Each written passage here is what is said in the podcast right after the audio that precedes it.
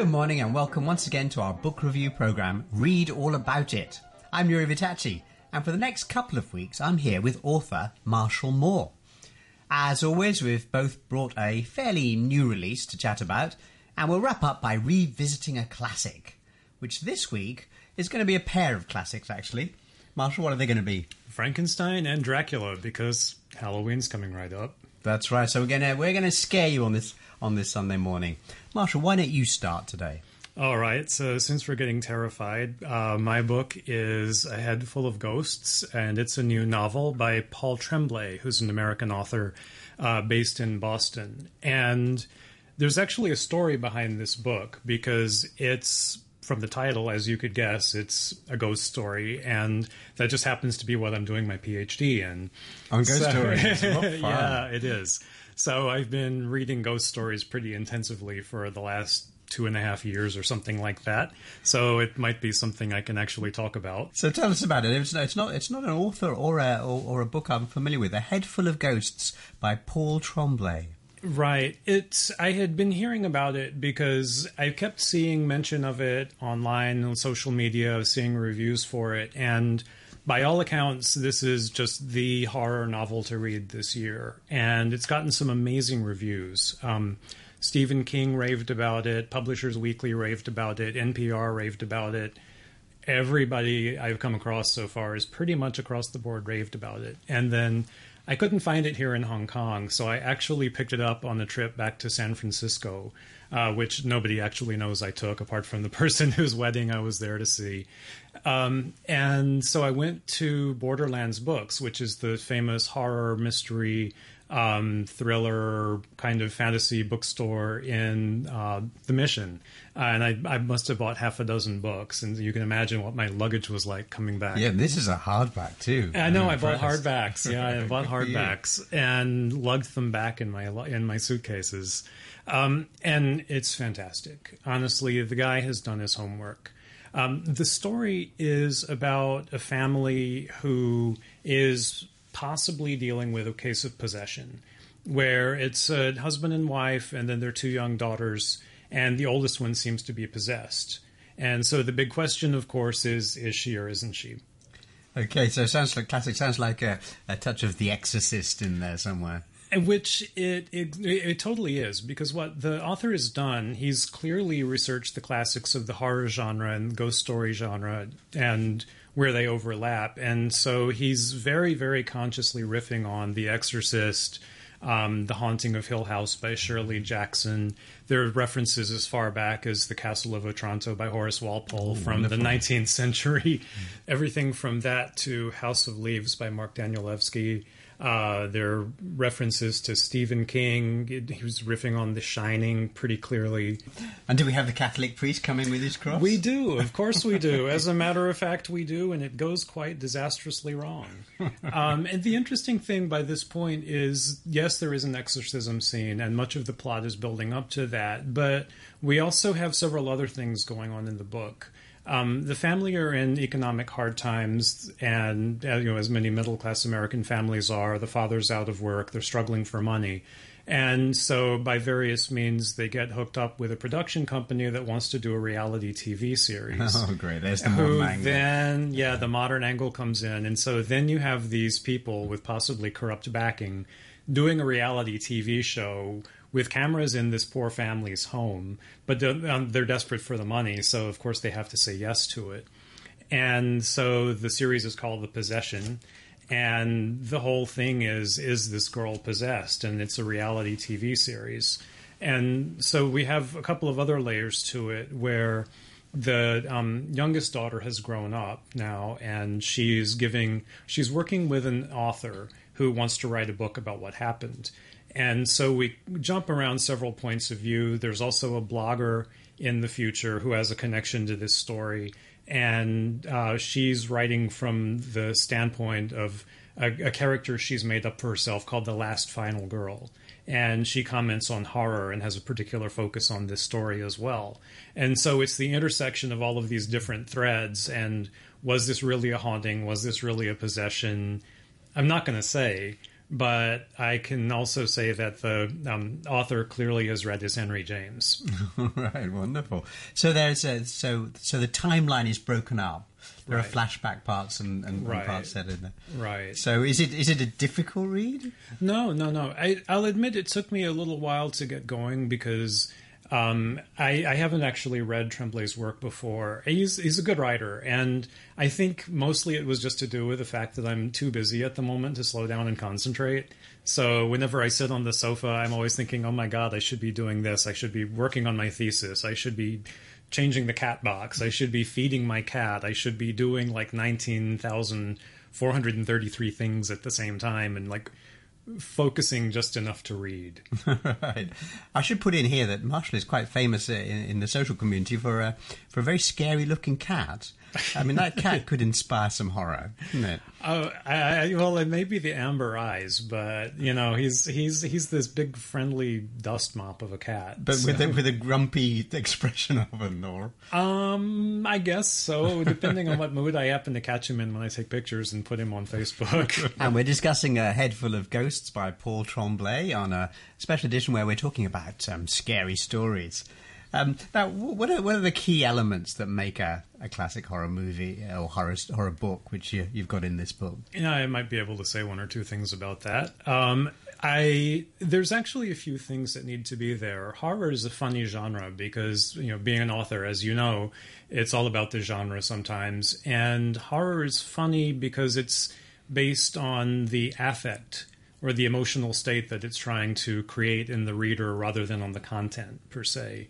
So, like with a mystery, you know, it's about the content. With a romance, it's kind of about the content. But horror is, it comes from the idea that it's meant to frighten you. Um, and so, horror needs to be, in order to work, constructed in a way that it's iterative. Wherein um, you, you, certain things happen in the plot, and as the plot progresses, you need the information that just happened in order to interpret the story as you go. And so it, comes from the Gothic storytelling tradition where you've got dark houses, dark shadows, you've got um, some kind of monster sometimes, or you've got like the dark side of human potential being exposed.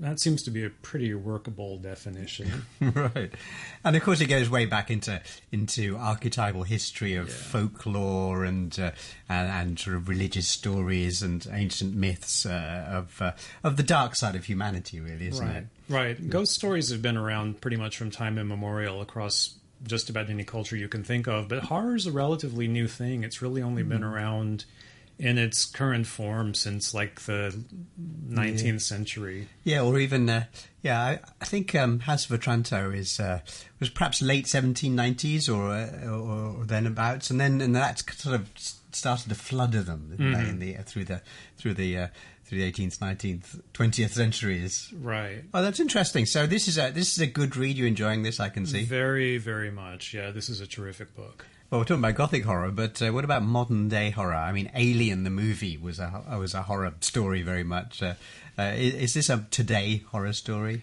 Well, this is it, to me. This is more like the Tomorrow horror story because it takes everything from all of these kind of classic horror references we've been talking about, and then it merges them with the internet and reality TV.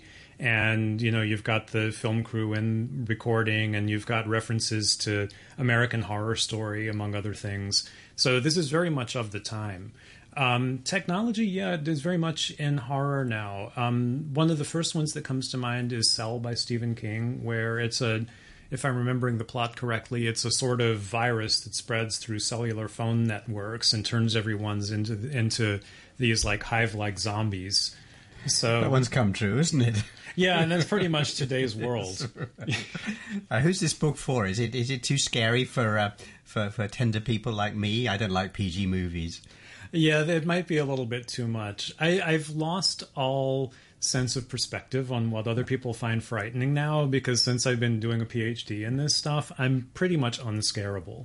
And I and I'm trying to write a horror novel as well. I mean, I'm almost finished with it. So I, you know, I can look at my bank balance and be very scared, but you're not going to scare me with this stuff. So, just to wrap this up, this is A Head Full of Ghosts by Paul Tremblay, just published this year. Absolutely fantastic horror novel.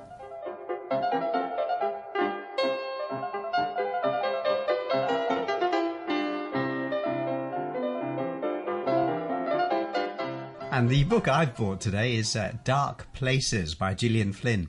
Now, Gillian Flynn is very famous at the moment because uh, of uh, of a book called um, Gone Girl, which was like the literary sensation of uh, of a couple of years ago.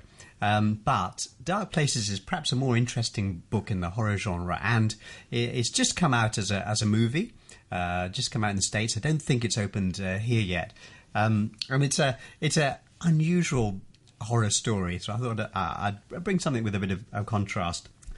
The story is pretty uh, grim in that we have a damaged character, Libby Day. Uh, she was seven when her mother and two sisters were murdered in a satanic sacrifice in Kansas. And uh, as the family lay dying, uh, Libby fled the tiny farmhouse into the snow. So we've got this wonderful, powerful drama. Uh, from frostbite, she lost uh, some fingers and toes, but she survived. And uh, famously testified that her brother was the one who had killed the family. So we've got this very grim story to start with. But the story is actually not set around that murder. The story's set many years later. And uh, again, we've got the modern uh, angle coming in because, um, you know, do you remember that podcast called Serial? Uh, where um, it was a sensation in the in the in the podcast world because people re-examined the public re-examined an ancient uh, crime or, an old crime, and that's what happens in this book. The public re-examine uh, a, a, murder, uh, the, this satanic killing of the family, and uh, so um, Libby, who's a depressed girl who's an adult now, uh, lost her whole family. Uh, she doesn't want to have anything to do with the public until she realizes she can make some money out of this. She doesn't have a job. She's miserable. She's depressed. So she can she can do a paid speech to um, to amateur detective groups who are trying to dig up this uh, mystery. And, and and of course they say, oh, perhaps Ben, the brother, didn't do it at all. And so we've got a beautiful setup where we've got the um, the, the, the family uh, tragedy, and then we've got the modern angle of um, of modern people trying to dig up uh, what really happened. And we've got this character in the middle, Libby, who um, testified against her brother and is trying to just make some money. So she's not a good person. But then she starts listening to some of the stuff the public has brought up. Perhaps, this is crazy, perhaps the brother didn't kill the family after all. So she has to deep delve into her psychological inner inner voices, and she has to do some detective work as well. I think, like like the book you bought, uh, there's a lot of psychology uh, in in dark novels. Don't you think? Right, and especially for people who survive what happened and go on to try to have some kind of life afterward and struggle financially or struggle to find something meaningful, some meaningful way for themselves to engage with the world. That's kind of how it sounds. That's right. It's all about it's, it's all about it's all about people coming to terms with uh, with with the darkness that's in our society and in ourselves uh, mm-hmm. uh, as well. I might just read a paragraph or two to give some uh, atmosphere of, of the book. This is this is pretty much how it starts. It was miserable, wet bone march, and I was lying in bed thinking about killing myself, a hobby of mine. Indulgent afternoon daydreaming, a shotgun, my mouth, a bang, and my head jerking once, twice. Blood on the wall. Splatter, splatter. Did she want to be buried or cremated? People would ask. Who would come to the funeral? But no one would know. The people, whoever they were, would just look at each other's shoes or shoulders until the silence settled in, and then someone would put on a pot of coffee, briskly and with a fair amount of clatter. Coffee goes great with sudden death. That puts me in the mind of In Cold Blood by Truman Capote. Do you see a connection between the two stories? Yes, um, uh, certainly. They both they both feel like real today stories, don't they? Although Truman Truman Capote's story was was a real one. Truman Capote is a uh, in Cold Blood was a story from what about around in 1960 or thereabouts. That sounds about right. Yeah, around around then, um, and uh, was famously investigated by Capote and his assistant, who was Harper Lee of uh, of Mockingbird uh, fame. Uh, yeah, but this book is very modern in the sense that we have an anti hero. Uh, the survivor, the young girl who survived and is now an adult woman, is is not a nice person, and she's finding out uh, about herself that she that perhaps the story of her brother slaughtering her family is is a bit more complex than it seems. Now, I, I should say that Gillian Flynn is famous for complex um, plots. I mean, Gone Girl was a was a sensation because it was so complicated. I was looking for a chance to ask you about that because yeah. I've read Gone Girl, I've seen the film, but I haven't read this one yet. Right, right.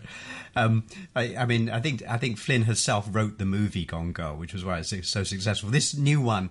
Um, Dark Places has been written by someone else, so uh, the the initial reviews are pretty negative, uh, I should say. So uh, so skip the movies and, and go for the books. Uh, the other thing about Gillian Flynn I like is that he, she, she's a bit like us. She's an ordinary person. She works as a journalist. Uh, she wasn't very successful as a journalist, and then she writes a novel and and uh, and. and it's a hit, then another one, then another one, and now she's rich and famous. So it's basically your story and my story, I think. Um, right. We just have to write more dark stuff about people who die. That's right. Well, the obvious question that this raises then is: um, Is everyday life more frightening, or is the supernatural the really scary bit? Which one is more terrifying? Yeah, that's a that's a really good point. Uh, it's like you said earlier. I mean, the scariest thing in the world is getting your your bank statement, isn't it? Or just wondering how you're going to afford a flat in Hong Kong. I mean, that's that's the ultimate scary thing. Uh, so, what is the heart of darkness? I think the the um, what horror writers are looking for is the, the, the, there's there's darkness in all of us, darkness in society, darkness around, and how do we conquer it? How do we control it? How do we understand it? How do we manage it? Uh, and that, and that's why these books tend to have endings which have some sort of resolution. Well, horror theory holds that horror actually works. The reason we like it so much and the reason we're drawn to it is because ultimately it reinforces the norm. That it's actually, in its way, a really conservative genre. And so it, first of all, reminds us that our own lives aren't so bad in comparison. So, you know, when you've got the story about somebody who's holding up a crucifix to ward off vampires versus the real life, you know, the horrifying news like every other day some school child in the United States is shot in the face.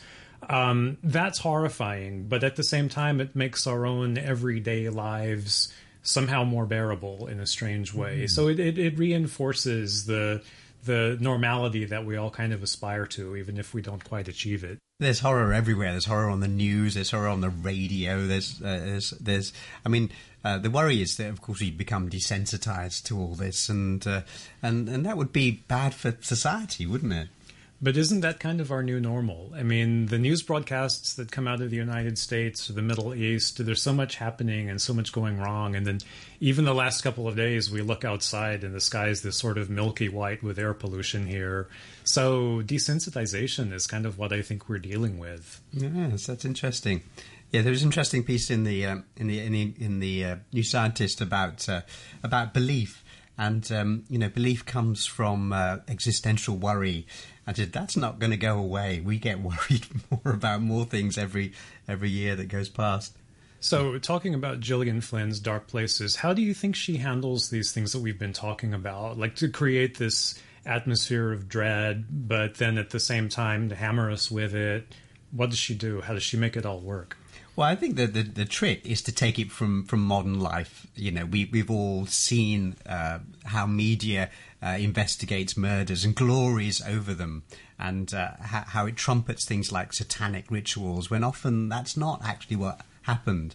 So, like Paul Tremblay, Head Full of Ghosts, the other book we were discussing this morning, um, we find modern life, reality, news headlines blended into horror classic elements to create uh, really gripping entertainment sounds like something well worth losing sleep over. Although I might have to check out the movie because I think it's really interesting. One other thing that she does is these really strong, complex female characters that do things we tend to sort of stereotypically not imagine women doing and going to some very, very dark places indeed. And it's interesting that women are so often the dark characters in, in novels, as in Gillian Flynn's uh, novel. So perhaps it is something to do with the complexity and unpredictability of women as compared to us simple menfolk. Okay, we've been talking about uh, horror books uh, today. So I've been talking about Dark Places uh, by Gillian Flynn. And my book was A Head Full of Ghosts by Paul Tremblay.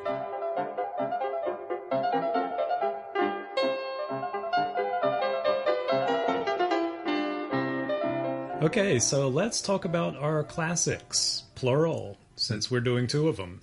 That's right. We're talking about uh, Frankenstein and Dracula, uh, two two classics which are perhaps the ultimate uh, horror books. Well, since you were just talking about the complexity and unpredictability of women, and Mary Shelley was the author of Frankenstein, maybe we should start with that one. right. Yeah, I mean, I mean, the, the, great thing about Frankenstein, well, and Dracula, is that they they're they're both scary action stories, but at the same time they have this deep psychological level. And in fact, I think no great story becomes great without that deep psychological level underneath.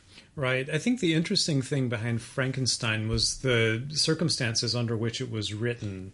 Do you do you recall that story? Yes, of course. Of course, they were they were in a castle in uh, eighteen uh, seventeen or eighteen sixteen. Anyway, eighteen seventeen 1816, 16, the summer. 16. Yeah, the summer of 1816, which was famously the year without a, uh, the year without a summer because uh, of a volcano explosion. There was no, there was no sunshine that year. And uh, uh, they were all locked away, and, and in fact, Frankenstein and Dracula came out of that thing, didn't it? Indirectly, it was um, Mary Shelley and Percy Bysshe Shelley, Lord Byron, and John Polidori. Yeah. And Polidori wrote a story called The Vampire, which was one of the influences on Bram Stoker when he wrote Dracula. Uh, Mary Shelley wrote Frankenstein, and Lord Byron needs no introduction. right, indeed.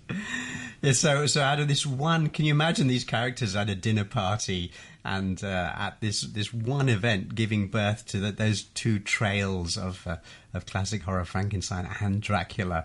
Must have been a pretty scary dinner party. Well, yeah, I think they they they, they framed it as a contest to see who could write the best horror story. And I would imagine they're like stuck in this castle on Lake Geneva with hmm. Seattle like weather that wouldn't end. So I, I, think that would probably put them pretty much in the mind of like wanting to kill anything that moved. right, indeed. So, uh, so, so, so, tell us why why do you like Dracula? Um, it's given rise to so many of the great works of horror. I mean, you can look at Dracula and then look at what's come after it. Um, the obvious one that comes to mind for me is uh, Salem's Lot by Stephen King um, the Anne Rice books as well, all of her vampire stories. She completely interview with a vampire. Yeah, yes, the interview and its nineteen or twenty thousand sequels. Um, she pretty much reinvented the genre, but so much of that really comes back to Dracula more than uh, Polidori's book or the other one that inspired it, um, Carmilla by Sheridan Le Fanu, mm-hmm. which I probably didn't pronounce correctly. indeed. The um, yes, because so so so Dracula is the is the urbane gentleman monster. Um, so there's some psychological thing there about the fact that the devil is always charming, isn't he? The devil's not the scary monster, but the devil is the charming monster. Right, and I think that's the, the you get an interesting polarity there because the Frankenstein monster was the one that was the just the total opposite of that, frightening but lumbering, awkward, didn't have a name, may or may not have had a soul could barely take care of himself, and then you have Count Dracula from uh, the Carpathian Mountains with money and power and scariness on tap. right, indeed. Yes, Frankenstein. I, I, think Frankenstein is quite misunderstood because um, certainly in modern movies and in sort of iconography, he's this big, tall, scary green thing, a bit more like the Hulk. But uh, as you say, in the original book, he was very vulnerable and uh, and miserable and uh, quite sort of d- delicate. He was upset all the time because he felt that he wasn't loved by his creator.